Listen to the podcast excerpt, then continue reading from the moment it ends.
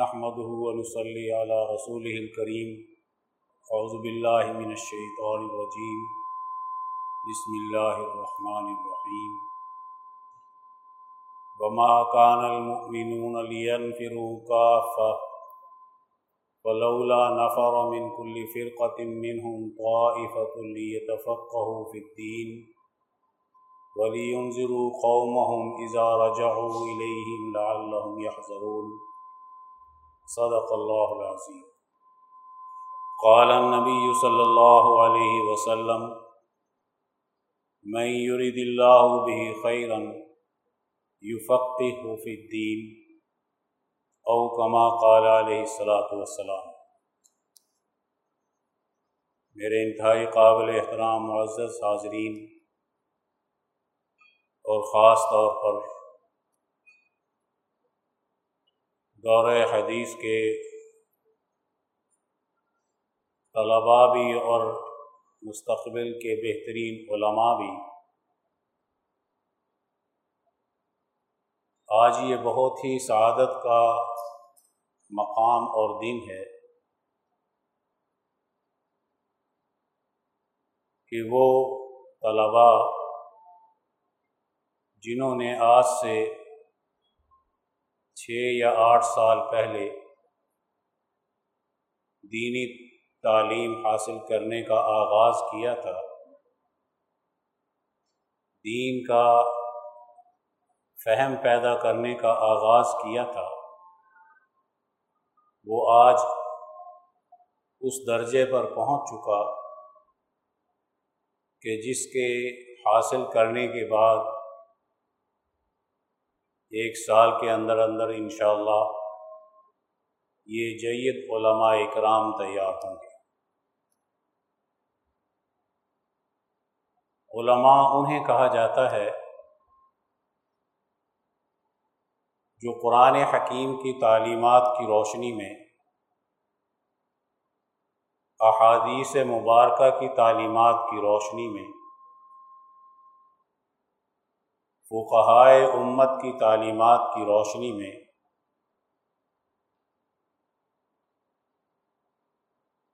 انسانی سوسائٹی کے اجتماعی مسائل کو حل کرنے کی اہلیت پیدا کرتا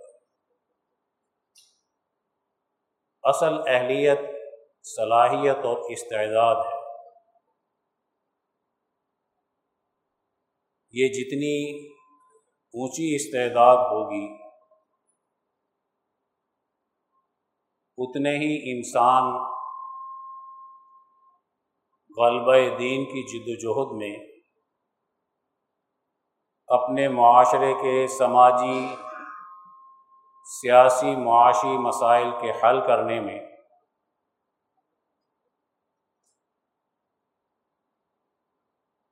اہل اللہ کے تاریخی تسلسل کو قائم رکھنے میں اس دین کے تاریخی تسلسل کو قائم رکھنے میں رہنمائی کا کردار ادا کرے اس علم کا یہ بنیادی خاصہ ہے کہ اس کو جس نیت سے پڑھا جاتا ہے، یہ اسی کے مطابق افراد کو تیار کرتا ہے۔ قرآن حکیم ثواب کی نیت سے پڑھیں تو ثواب مل جاتا ہے۔ اچھی تجوید کے ساتھ قاری بن کر پڑھنے کی نیت سے پڑھیں تو قاری بن جاتا ہے۔ فکر آخرت کے اعتبار سے قبر اور میدان محشر کے عذاب سے بچنے کی نیت سے پڑھیں تو بچ سکتا ہے۔ اور غلبہ دین کی نیت سے پڑھیں۔ یقیناً وہ اصل جوہر ہے قرآن حکیم کا۔ جب اس کو غلبہ دین کی نیت سے پڑھا جاتا ہے، پھر استعداد اور صلاحیت رہنمائی کی پیدا ہوتی ہے۔ مسائل کے حل کرنے کی ہوتی ہے۔ ترقی کی ہوتی ہے۔ امام شاہ ولی اللہ رحمۃ اللہ علیہ فرماتے ہیں کہ آج کا دور فق و کلی نظام کا ہے۔ نظاموں کی جنگ ہوگی مستقبل میں۔ جس نے نظام کا صحیح فہم پیدا کر لیا، قرآن حکیم کی تعلیم کی روشنی میں، احادیث مبارکہ کی روشنی میں نبوی حکمت عملی کو سمجھ لیا کہ نبوی حکمت عملی قرآن حکیم کو سمجھنے کی کیا ہے۔ غلبہ دین کی نبوی حکمت عملی کیا ہے؟ پھر اس نے کتنے مراحل طے کرتے ہوئے درجہ بدرجہ انٹرنیشنل سطح تک کامیابیاں حاصل کی ہیں۔ یہ فق و کل نظام کے نظریے سے اگر دین پڑھا جائے، قرآن حکیم پڑھا جائے، تو انسان کے علماء کے ذہن کو کھول دیتا ہے۔ ان میں شرح صدر پیدا ہوتا ہے۔ وسعت پیدا ہوتی ہے۔ انسانی ہمدردی پیدا ہوتی ہے۔ اللہ سے سچا تعلق قائم ہوتا ہے۔ تو بنیادی چیز وہ فکر، وہ نظریہ جس کا تعلق غلبہ دین کے ساتھ اور فق و کلی نظام کی حکمت عملی کے ساتھ ہے، یہ وہ امتیازی حیثیت پیدا کرے گا ان علماء میں جو ولی اللہ جماعت کی خصوصیت ہے۔ دورہ حدیث شریف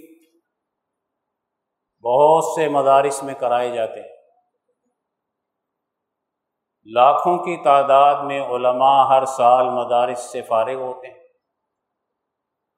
جن کا تعلق مختلف مسالک مذاہب سے ہوتا ہے۔ ولی اللہ طریقہ کار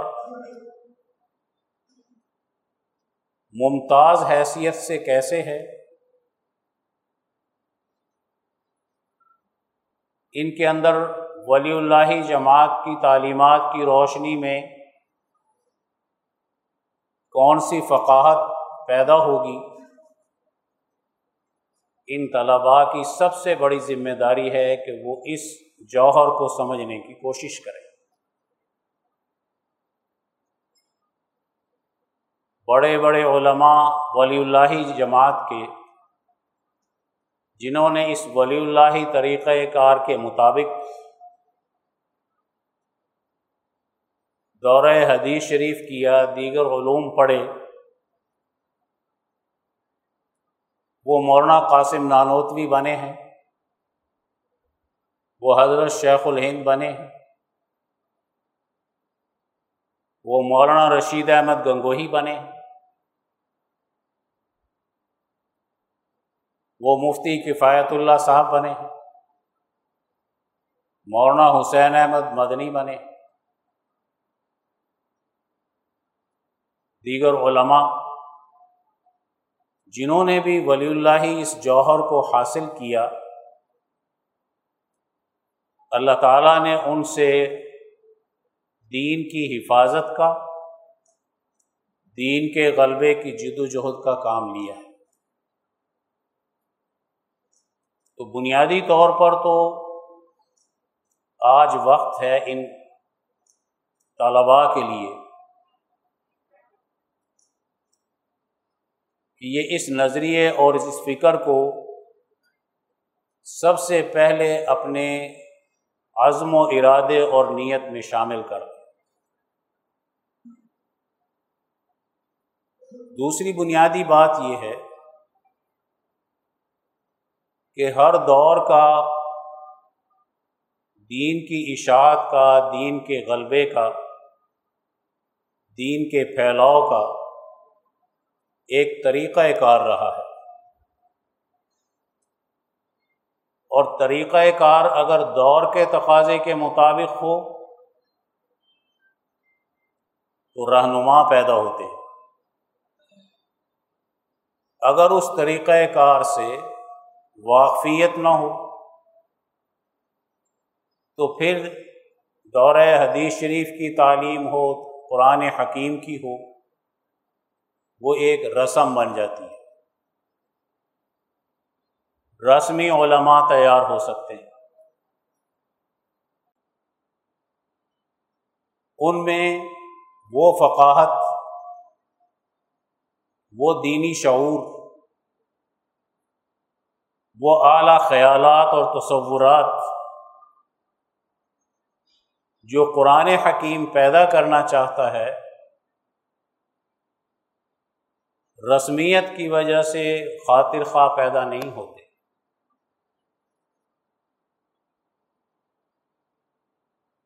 شاہ صاحب نے فقو کل نظام کی بات نبوی حکمت عملی کو سامنے رکھ کر کی۔ اور نبوی حکمت عملی کامیابی کی اصل بنیاد ہے۔ نبوی حکمت عملی یہ ہے کہ آپ صلی اللہ علیہ وآلہ وسلم نے قومی اور بین الاقوامی حالات کا جائزہ لیا ہے۔ آپ نے نظاموں کا جائزہ لیا ہے۔ حجاز کی حالت کو دیکھا ہے۔ خاندان قریش کی حالت کو سمجھا ہے۔ قیصر و کسرا کے حالات کا آپ نے جائزہ لیا ہے۔ اور پھر پوری دنیا کے حالات کا جائزہ لیا۔ دنیا میں اس وقت کیا حالات ہیں؟ کون سا طریقہ رائج ہے؟ کیا ایسا نظام ہے جو غربت پیدا کر رہا ہے؟ یا ایسا نظام ہے جو خوشحالی دے رہا ہے؟ کیا سماج کے اندر ایسا اجتماعی نظام ہے جو اس میں انتشار پیدا کر رہا ہے؟ افطراک پیدا کر رہا ہے؟ یا اس میں جوڑ پیدا کر رہا ہے۔ کیا دنیا میں مذہب کا تعارف انسانیت کے اجتماعی مسائل کے حل کرنے کا ہے یا مذہب کے راستے سے فساد پیدا ہو رہا ہے؟ کیا دنیا کا عدالتی نظام انصاف کے اصولوں پر قائم ہے؟ یا جاہلانہ اصولوں پر ہے؟ کیا دنیا میں اخلاقیات اور انسانی سوسائٹی میں کردار انسانیت کے تقاضے کے مطابق ہے یا بد اخلاقی ہیں، بد کرداری ہیں؟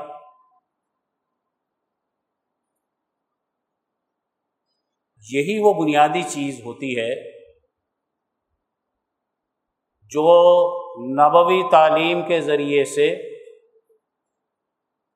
نبوی پروگرام کے حاملین میں پیدا ہونی چاہیے۔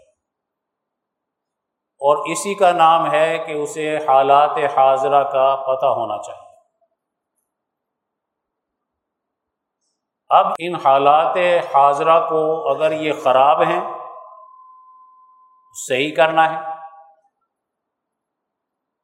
صحیح کرنے کا طریقہ کار حکمت عملی پیغمبر کی کیا ہے؟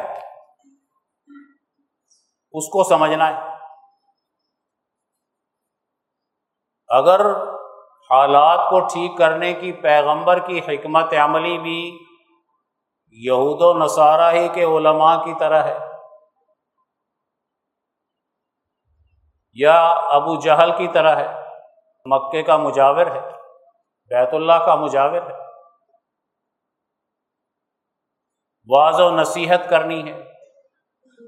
اچھی باتیں بتانی ہیں۔ سمجھانا، بجھانا ہے۔ ایک طریقہ کار یہ ہوتا ہے۔ اور ایک طریقہ کار یہ ہے کہ اس نظام کو بدلنا ہے۔ اس کے محافظ طاقت کو شکست دینی ہے۔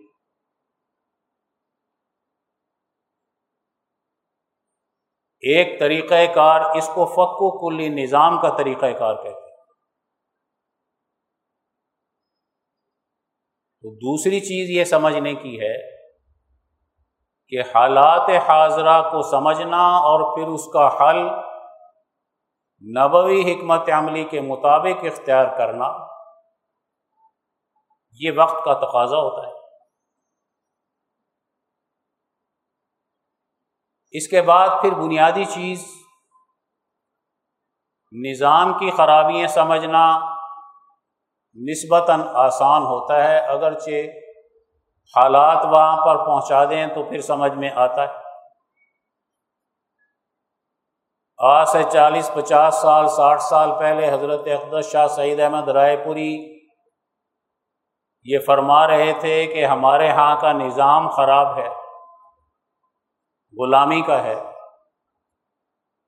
دہریت کا ہے، ظلم کا ہے۔ سماج کو ترقی کے بجائے زوال کی طرف لے جانے کا ہے۔ تو یہ باتیں اجنبی لگتی تھی لیکن حالات حاضرہ جو ہمارے سامنے اس وقت ہیں، آج ہر نوجوان ہر بوڑھا، خواتین، بچے سب سمجھنے لگ گئے کہ بنیادی طور پر خرابی سسٹم کی انسانوں کو کیسے نقصان پہنچاتی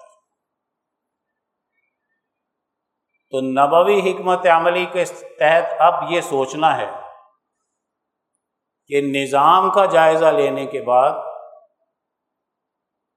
اگر اس کے متبادل ہمیں کچھ آتا ہے پھر تو ہم اس کو چیلنج کریں گے۔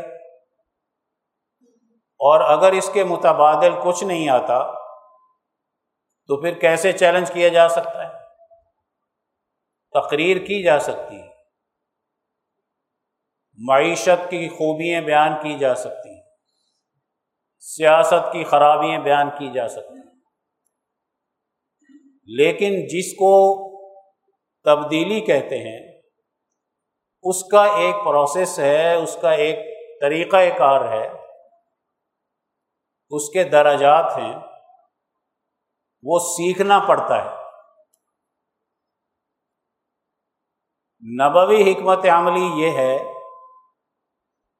کہ سماج کی جتنی خرابیاں ہیں، ان کو ٹھیک کرنے کے لیے متبادل قرآن حکیم ہمیں کیا نظام دیتا ہے؟ نبی کریم صلی اللہ علیہ وسلم کی اس میں کیا حکمت عملی رہی؟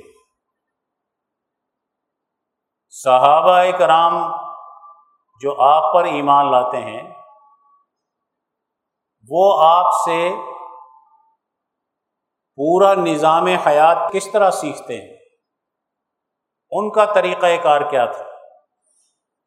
اور پھر اس میں ارتقا کیا ہوا؟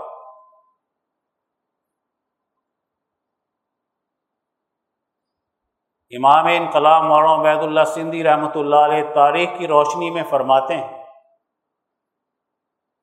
کہ صحابہ کرام نبی کریم صلی اللہ علیہ وسلم کو دیکھتے تھے جیسے آپ نے وضو کیا، ویسے وضو کرتے تھے۔ جیسے آپ صلی اللہ علیہ وسلم نے نماز پڑھی، ویسے نماز پڑھتے تھے۔ جیسے آپ نے معاملات کیے، ویسے کرتے تھے۔ صحابہ کرام کے سامنے یہ نہیں تھا کہ وضو کے چار فرض ہیں، یہ چھ فرض ہیں۔ غسل کے کتنے فرض ہیں؟ نماز کے کتنے فرائض ہیں؟ نہیں۔ صحابہ اکرام کے اندر آپ صلی اللہ علیہ وسلم کے طریقہ کار پر چلنے کا جذبہ اور عشق غالب تھا۔ کہ اس طریقہ کار سے جو آپ کر رہے ہیں، ہم نے بھی اسی طریقۂ کار کو اختیار کرنا ہے۔ جو بات آپ سے سن لی، فوراً عمل کر رہے ہیں۔ جو ہدایات آپ سے سن لی، عمل کر رہے ہیں۔ حدیث پاک کا ہم مفہوم سنتے ہیں کہ نبی کریم صلی اللہ علیہ وسلم کا قول حدیث پاک ہے۔ آپ کا فعل جو آپ نے کام کیا وہ نمونہ ہے، حدیث ہے۔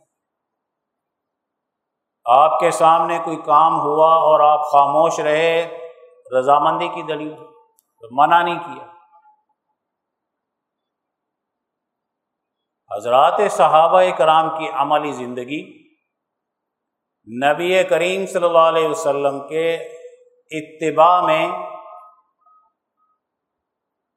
گویا کہ ایک نمونے کی زندگی ہے۔ حضرت شاہ ولی اللہ صاحب رحمۃ اللہ علیہ فرماتے ہیں، صحابہ کرام میں وجدان کی طاقت بڑی قوی پیدا ہوئی۔ ایک عقلی علوم ہوتے ہیں، آپ عقلی دلائل سے بہت سی چیزوں کو سمجھنے کی کوشش کرتے ہیں۔ اور ایک وجدان کی کیفیت ہوتی ہے۔ اقلیات کا دور تو بعد کا ہے جہاں فنون وجود میں آتے ہیں، فن حدیث آتی ہے، فن فقہ آتی ہے۔ صرف و نحو کے فنون آتے ہیں۔ فصاحت و بلاغت کے فنون آتے ہیں۔ فن کا درجہ تو دلائل کا اور اقلیات کے گھوڑے دوڑانے کا ہوتا ہے۔ وجدان کا درجہ عقل سے زیادہ قوی بھی ہوتا ہے، طاقتور بھی ہوتا ہے، فہم بھی زیادہ پیدا کرتا ہے۔ تو حضرات صحابہ کرام کا جو طریقہ کار ہے، وہ وجدان کا ہے۔ کہ آپ صلی اللہ علیہ وسلم کے ہر عمل کو جب دیکھا تو اس کا شرح صدر ہو گیا کہ یہ درست ہے۔ میں نے اس کو اختیار کرنا ہے۔ آپ صلی اللہ علیہ وآلہ وسلم کے طریقۂ کار کو عملی زندگی میں صحابہ کرام نے اختیار کیا۔ اب نظریہ غلبہ دین کا عملی زندگی اسوہ رسول اللہ کی۔ اس سے جو ان کے اندر صلاحیت، استعداد، وجدانی طور پر پیدا ہوئی اس نے ان میں اصول جہاں بانی پیدا کر دیے اور بہادری، ہمت اور جرت اور دین کا فہم پیدا کیا۔ اب جو آپ نے تعلیم دی، احکامات کی، صحابہ نے اس کو قبول کیا۔ آپ نے قرآن حکیم کی تعلیم کی روشنی میں اخلاقیات، حکمت، یہ چیزیں سکھائی تو صحابہ نے اس کو فوراً لیا۔ جب شرح صدر ہو جاتا ہے، تو بات جلدی سے سمجھ میں آتی ہے۔ اگر کنفیوژن کا شکار ہو، تو پھر عقل کے گھوڑے بے شک دوڑاتا رہے، تو اس کو بات جلدی سے سمجھ میں نہیں آتی۔ منطقی لوگ جو ہوتے ہیں، عقل کے گھوڑے دوڑاتے ہیں۔ اور کہتے ہیں آج تک علم کی تعریف نہیں کر سکے کہ اتھینٹک طور پہ ہم کہیں کہ علم کی یہ تعریف ہے۔ ایک تعریف کرتا ہے، دوسرا آ کر اس پر آٹھ دس اعتراضات کر دیتا ہے۔ مشکل سے کسی ایک جگہ پر اکٹھے ہوتے ہیں، بعد میں آنے والا اس سے اگلی بات کرتا ہے۔ اس سے عقل تیز ہو جاتی ہے، ذہن تیز ہو سکتا ہے۔ لیکن وجدان کے ذریعے سے جو شکوک و شبہات دور ہوتے ہیں اس کی بیداری سے، اور اس سے جو وسعت پیدا ہوتی ہے، صلاحیت اور استعداد پیدا ہوتی ہے، وہ بہت اعلیٰ درجے کی ہوتی ہے۔ تو نبی کریم صلی اللہ علیہ وآلہ وسلم نے جو حکمت عملی اپنے صحابہ کرام کی تربیت اور تعلیم کی اختیار کی ہے وہ حقیقت میں صحابہ کرام نے فق و کل نظام کے اصول پر اس کو آپ سے اخذ کیا آگے بڑھے۔ صحابہ کرام میں فقہا بھی ہیں۔ مکہ معظمہ میں بھی فقہا صحابہ ہیں، مدینہ منورہ میں زیادہ ہیں۔ مدینہ منورہ میں فقہا صحابہ حضرت عبداللہ ابن عمر ہیں، حضرت عبداللہ ابن عباس ہیں۔ حضرت عائشہ رضی اللہ تعالیٰ عنہ ہیں۔ یہ مدینہ منورہ کے صحابہ کرام ہیں اور فقہا کسے کہتے ہیں؟ فقی وہ ہوتے ہیں جو قرآن حکیم کی تعلیم کی روشنی میں جب ان سے مسئلہ پوچھا جاتا ہے اس کی روشنی میں اپنی مجتہدانہ شان کے ساتھ احادیث مبارکہ کو ان تک پہنچی ہے، اس کی روشنی میں مجتہدانہ نگاہ ڈال کر احادیث مبارکہ پر مسائل کا حل نکالتے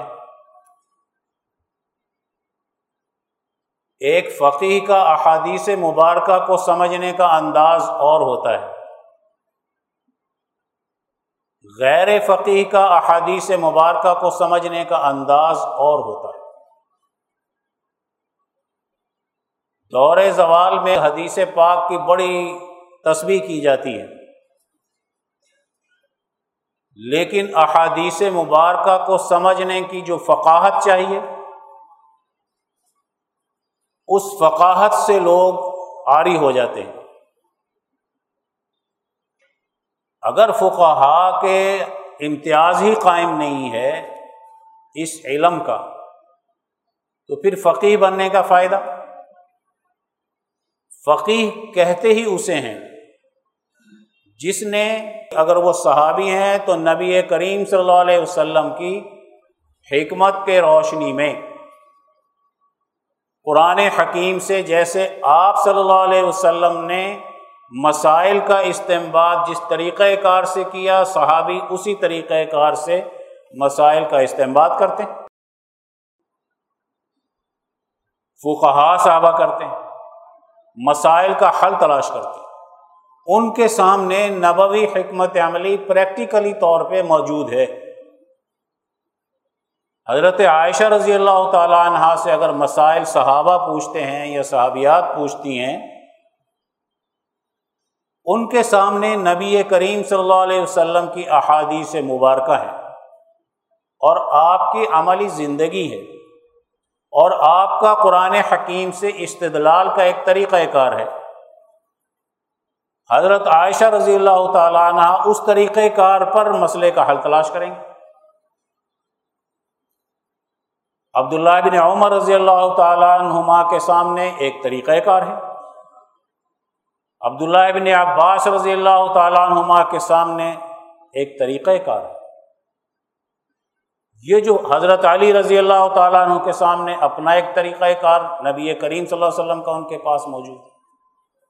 ان میں استعدادوں کا فرق ہے تو حضرت علی کی استعداد خلیفہ راشد کی ہے، یقیناً ان کی صلاحیت بھی بہت اونچی ہے۔ اس سطح پر جا کر مسائل کو حل کریں گے۔ حضرت عمر، حضرت ابو بکر صدیق، حضرت عثمان غنی خلفۂ راشدین میں سے ہیں۔ اس سطح پر جا کر مسائل کا حل تلاش کریں۔ احادیث مبارکہ کو سمجھنے کے لیے بھی فقاہت بنیادی چیز ہوتی ورنہ دور کے تقاضے کے مطابق احادیث مبارکہ سے مسائل کا استعمال کرنا مسائل حل کرنا، اس کی حکمت عملی سمجھنا، یہ چیز ممکن نہیں رہتی۔ انہوں نے اپنا یہ علم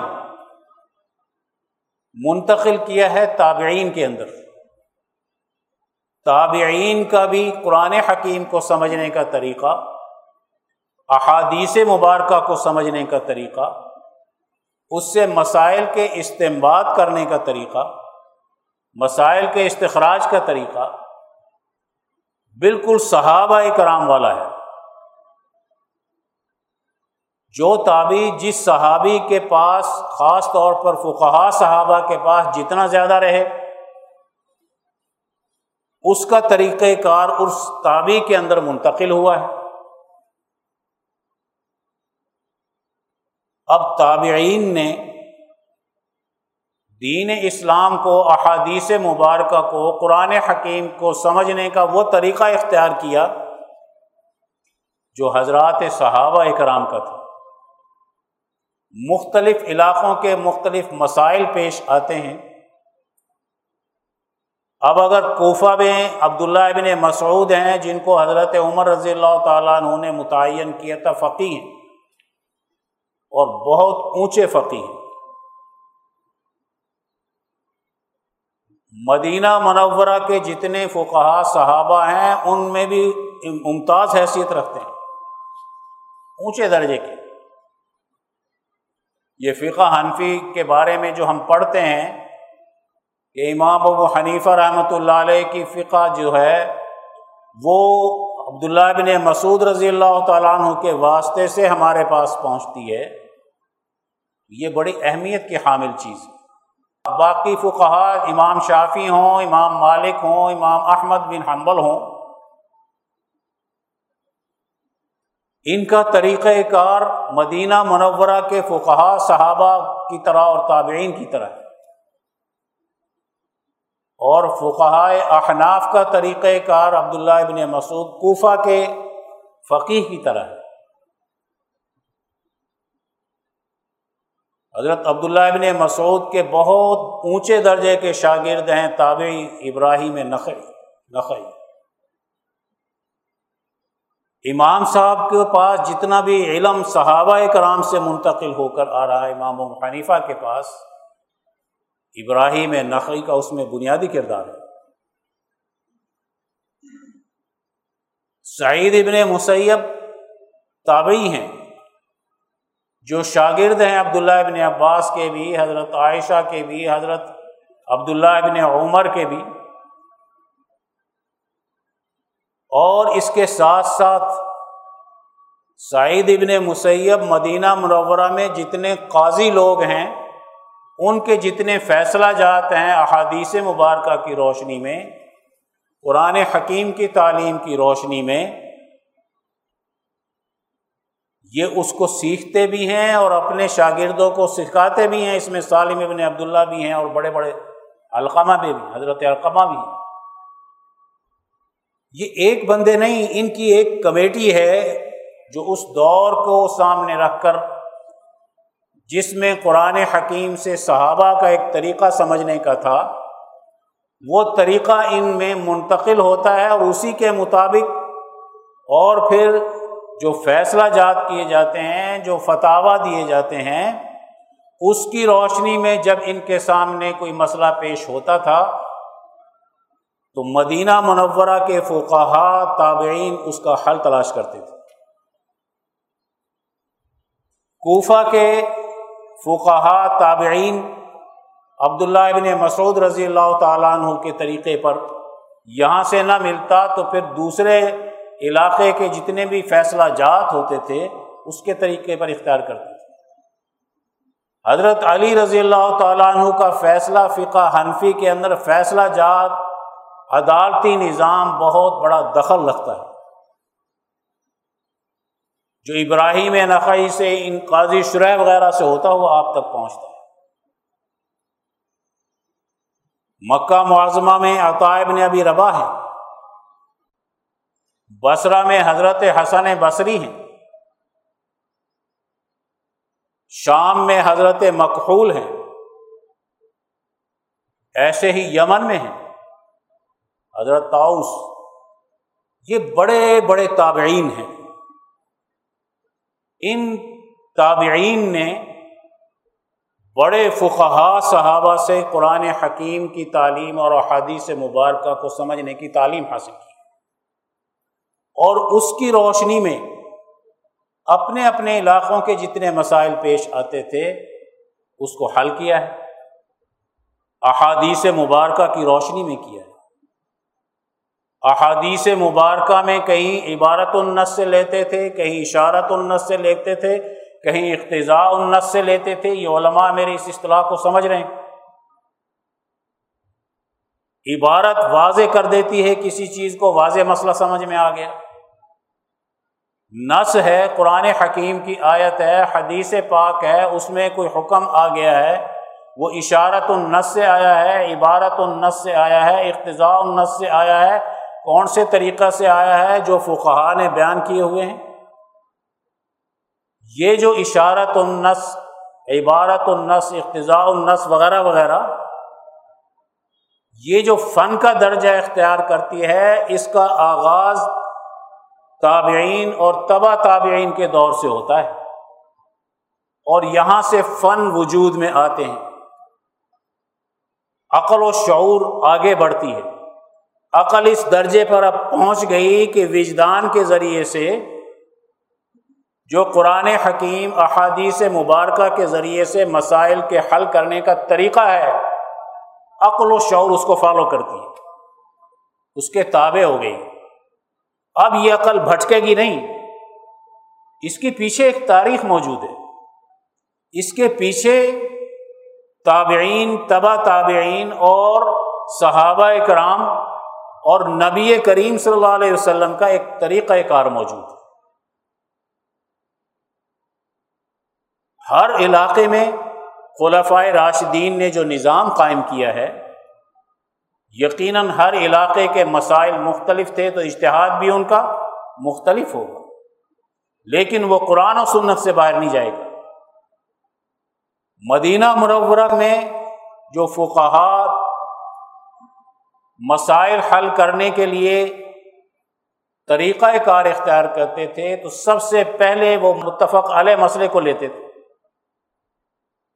کہ مدینہ مرورہ کے تمام صحابہ کرام جو فقہا ہیں، ان کے نزدیک اس مسئلے کا یہ حل احادیث مبارکہ کی روشنی میں ہے۔ ہم بھی اس مسئلے کا حل اسی اتفاق کی روشنی میں بیان کریں اور اگر کہیں فقہا میں اختلاف نظر آتا تھا، تو جن کی طرف اکثریت ہوتی تھی فیصلے میں، یہ تابعین فقہا ان اکثریت کے روشنی میں فیصلہ دیا کرتے تھے۔ اور اگر اکثریت بھی نظر نہ آتی تو پھر یہ دیکھتے تھے کہ احادیث مبارکہ میں جو ہمارے سامنے مسئلہ پیش آیا ہے، اس نے قیاس کے ذریعے سے حل ہونا ہے۔ تو ہمیں ان فقہ تابعین اور احادیث مبارکہ کی تائید چاہیے اس قیاس کے لیے کہ آج جو یہ مسئلہ پیش آیا ہے، اس حدیث پاک کی روشنی میں اس کے ساتھ اس کا حل تلاش کیا جا سکتا ہے۔ اتنی محنت کی ہے ان لوگوں نے۔ اتنا دین کے اندر فقاہت پیدا کی ہے۔ اتنی احتیاط سے کام لیا ہے۔ اور پھر یہ دور آگے بڑھتا ہے۔ تبا تابعین سے فقہ آ جاتے ہیں۔ محدثین فنون کے اعتبار سے فن حدیث پر کام کرتے ہیں۔ پھر آگے اس کی تدوین کا دور شروع ہو جاتا ہے۔ اور پھر بنو میاں کا دور ہو یا بنو عباس کا ہو، اس میں ارتقاء کا عمل اجتہاد کے ساتھ جاری رہتا ہے۔ احادیث مبارکہ کو سمجھنے کی بنیادی یہ چیز سمجھنی بڑی ضروری ہے کہ فقہا صحابہ کے ذریعے سے جو احادیث کا مفہوم متعین کیا جائے گا، حقیقت میں وہی اس کا صحیح مفہوم موجود ہوگا۔ حضرت ابو حرار رضی اللہ تعالیٰ عنہ کثرت روایت بیان کرتے ہیں۔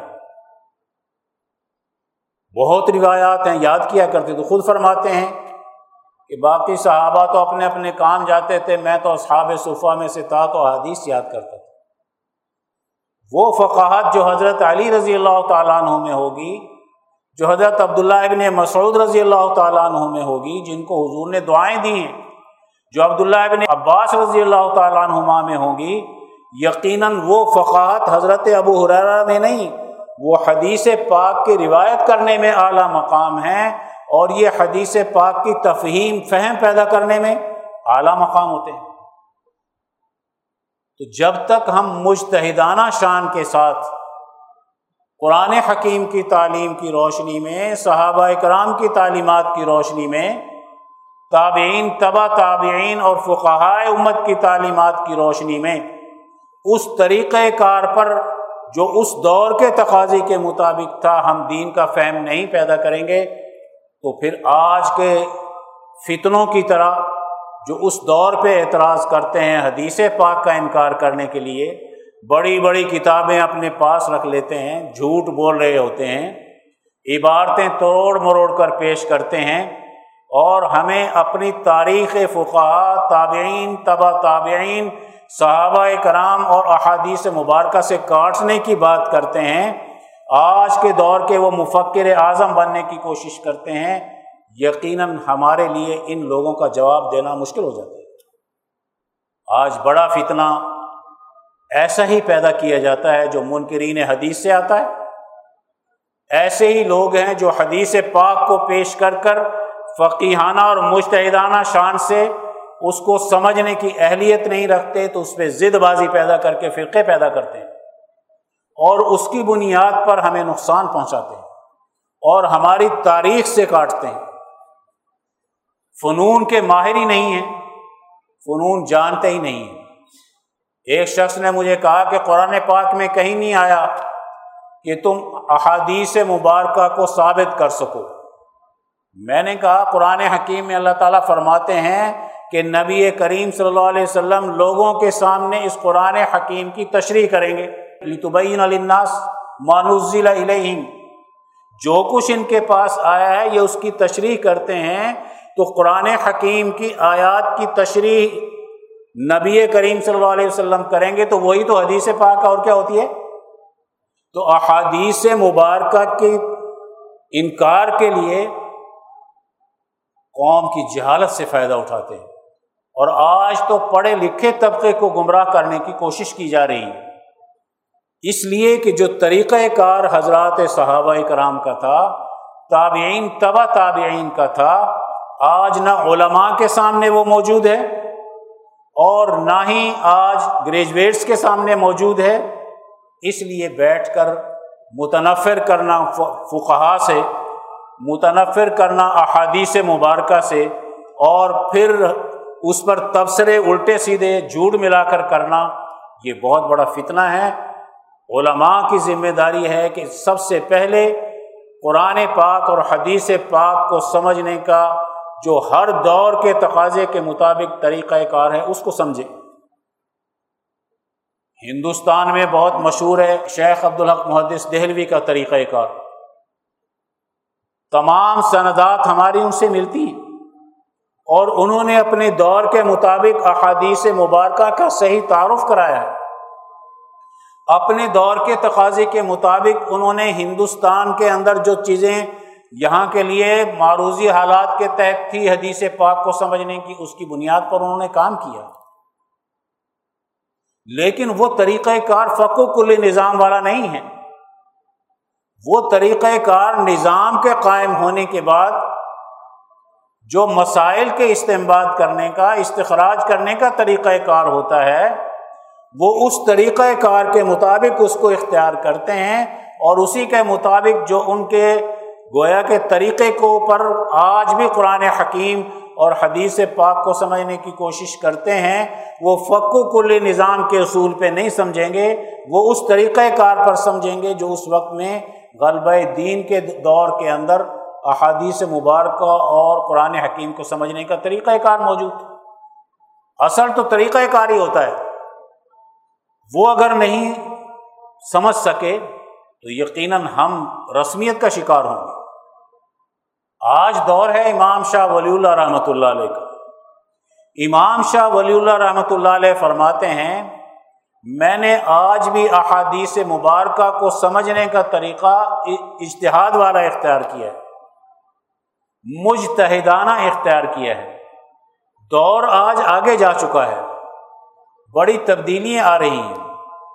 نظام نئے وجود میں آئیں گے۔ ٹرننگ پوائنٹ ہے دنیا کا۔ حضرت مجد الف ثانی اس کی بنیاد قائم کر رہے ہیں۔ اگلے دور میں اس نے کیسے قابل عمل بننا ہے؟ جو فتنے پیدا ہوں گے احادیث مبارکہ کے خلاف، فقہائے امت کے خلاف، مفسرین کے خلاف، کسی اور بڑے علوم اور فنون کے خلاف، ان فتنوں کا سدے باب کیسے ہوگا؟ شاہ صاحب کا سب سے بڑا کمال آج ہمارے سامنے یہ ہونا چاہیے کہ شاہ صاحب نے ان میں سے کون سا راستہ اختیار کیا کہ جس سے ہم منکرین حدیث کے فتنے سے بھی بچیں۔ فقہائے امت پر جو اعتراض کرنے والے فضول قسم کے لوگ ہیں، اپنے آپ کو بڑے سکالر اور مفکر کہتے ہیں۔ ایک صاحب فرماتے ہیں ایک عقل بند آدمی کے لیے فقہا کی تقلید کی ضرورت نہیں ہوتی۔ وہ عقل مند امام ابو حنیفہ سے زیادہ اپنے آپ کو ثابت کرنا چاہتے ہیں۔ امام شافی امام مالک سے زیادہ اپنے آپ کو ثابت کرنا چاہتے ہیں۔ وہ تابعین تبا تابعین سے زیادہ اپنے آپ کو فقہا ثابت کرنا چاہتے ہیں۔ ان سے کاٹنا چاہتے ہیں۔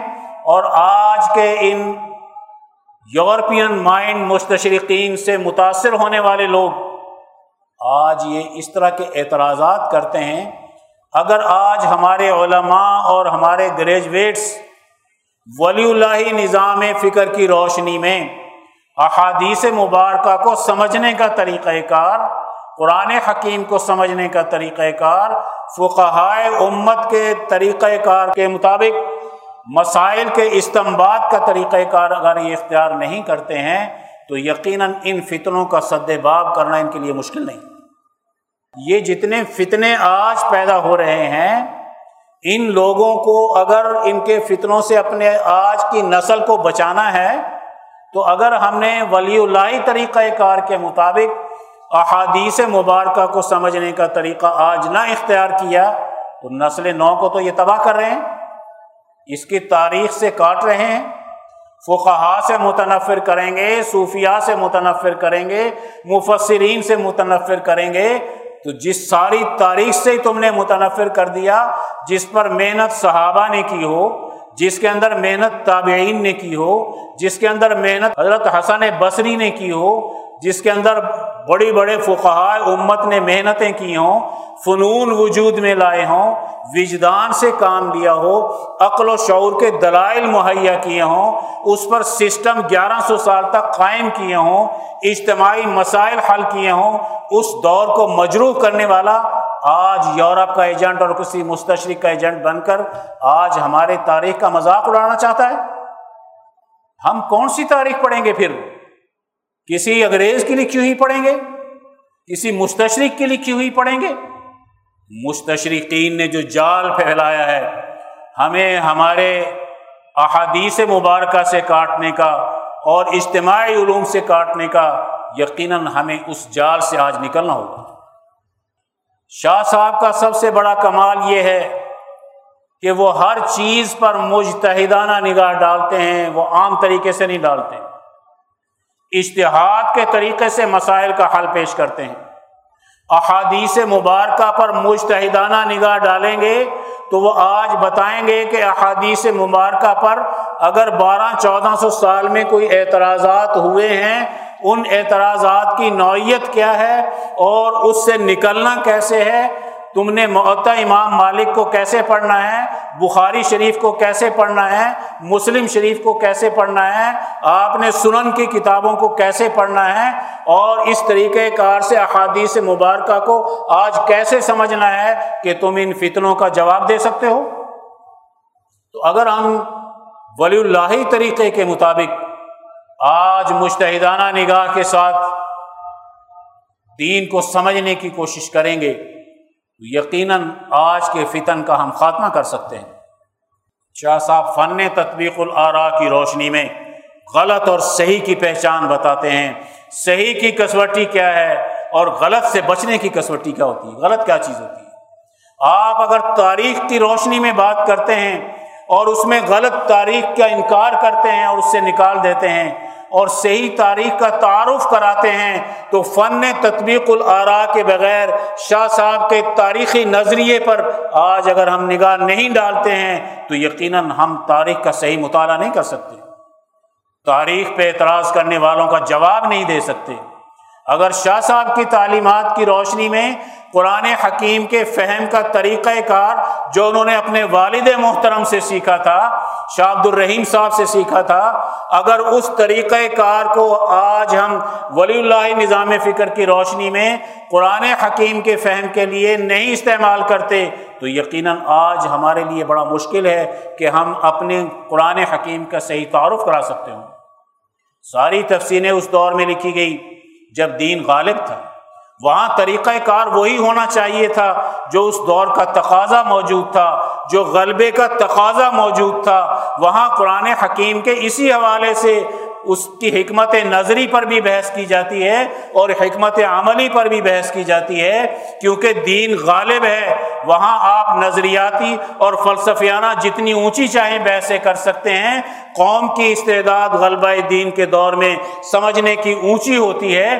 جب دین مغلوب ہو جاتا ہے تو پھر فلسفیانہ اونچی بحثیں کرنا یقیناً قوم کی استعداد اس درجے کی نہیں ہوتی، تو وہ اس کو سمجھ نہیں پاتی، تو گمراہی کا شکار ہو جاتی ہے یا شکوک و شبہات کا شکار ہو جاتی ہے۔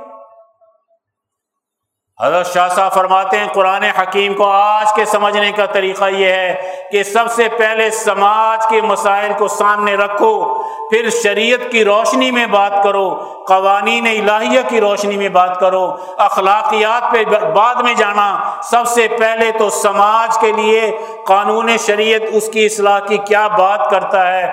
تقوینیات کی باتیں تم بعد میں کرنا، مقدرات کی باتیں تم بعد میں کرنا۔ کوئی فلسفے کی گفتگویں بعد میں کرنا، آج ضرورت اس بات کی ہے کہ سب سے پہلے شریعت کی روشنی میں سماج کے اجتماعی رویے کیسے بنتے ہیں، اس میں جائز کیا چیز ہے، ناجائز کیا چیز ہے، ہر علاقے کے اعتبار سے اس کے مسائل اور معاملات قانون کی روشنی میں کیسے حل کیے جاتے ہیں۔ اگر قرآن حکیم کو اس حکمت عملی کی روشنی میں آج سمجھو گے، تو یقیناً تم آج فق و کلی نظام کے اصول پر صحیح شرعی قوانین بنا سکتے ہو۔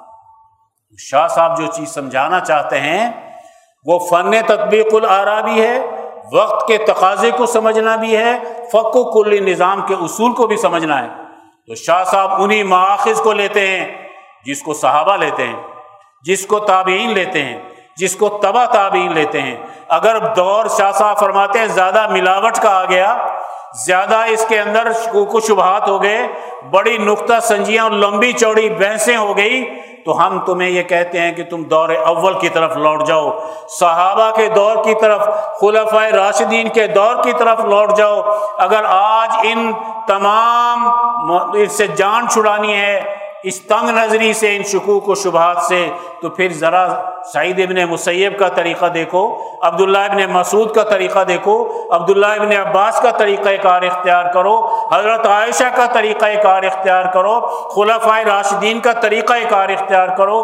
جب اس طریقے سے تم وہاں پہنچ جاؤ گے تو آج کے جتنے فتنے یہ نظام پیدا کر رہا ہے، یہ یورپین سرمایہ داری نظام پیدا کر رہا ہے، کوئی سوشلسٹ نظام پیدا کر رہا ہے، تم ان فتنوں سے اپنے آپ کو دور اول میں لوٹ کے بچا سکتے ہو۔ اور دور اول فقو کل نظام کا ہے۔ تو آج بھی دور کس کا ہے؟ آج بھی دور کس کا ہے؟ فقو کل نظام کا ہے۔ تو شاہ صاحب فرماتے ہیں، احادیث مبارکہ کو سمجھنے کے لیے آج مجتہدانہ شان کے ساتھ ہمیں اپنے دینی علوم پڑھنے چاہیے۔ اور آخر میں میں یہ عرض کروں گا، اب خاص طور پر ان حضرات کے لیے جو دور حدیث شریف بڑی سعادت کے مقام پر پہنچ گئے جس ادارے میں یہ دورہ حدیث شریف کر رہے ہیں، یہ ادارہ علماء ربانی کا جانشین ہے۔ یہ ادارہ حضرت شیخ الہند کا جانشین ہے۔ یہ شاہ عبد الرحیم رائے پوری کا جانشین ہے۔ یہ مولانا قاسم نانوتوی، حضرت گنگوئی، حضرت حاجی امداد اللہ مہاجر مکی کے اور پھر امام انقلاب مولانا عبید اللہ سندھی اور اس راستے سے نظام فکر ولی اللہ کو سمجھتا ہے۔ شاہ عبد العزیز صاحب، سید احمد شہید شاہ اسماعیل شہید کے راستے سے سمجھتا ہے۔ آج یہ جب اس کے طریقہ کار کے مطابق ہمیں دین پڑھا رہا ہے تو اس ادارے کی امتیازی خصوصیت یہی ہونی چاہیے ہمارے سامنے کہ ہم اس کو ولی اللہ طریقے کے مطابق پڑھیں۔ شاہ صاحب نے سولہ قسمیں بیان کی ہیں، چار ارتفاقات کی روشنی میں، چار اخلاقی، اخلاق اربا کی روشنی میں، چار جو ہیں وہ شاعر ہیں بڑے اور چار کمالات ہیں۔ آج ہم احادیث مبارکہ کا مطالعہ سماج کی تشکیل کے لیے کریں گے تو شاہ صاحب کے ارتفاقات والے پہلو کو سامنے رکھ کر اس کے مطابق ہم نے احادیث مبارکہ کا فہم پیدا کرنا ہے اور اخلاقیات پر گفتگو کریں تو اخلاق اربا کو سامنے رکھ کر ہم نے ایک احادیث مبارکہ کا صحیح مطالعہ کرنا ہے۔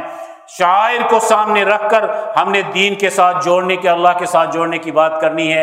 اور کمالات جو چاروں کمالات ہیں، اس کی روشنی میں آج اگر ہم بخاری شریف پڑھتے ہیں، مسلم شریف پڑھتے ہیں معطا امام مالک پڑھتے ہیں اور ساری سنن کی کتابیں پڑھتے ہیں، تو یقیناً ہم میں وہ امتیازی شان پیدا ہوگی، جس سے آج کے دور میں ہم دین کا صحیح فہم بھی پیدا کر سکتے ہیں اور آج کے دور کے فتن سے اس کو بچا بھی سکتے ہیں۔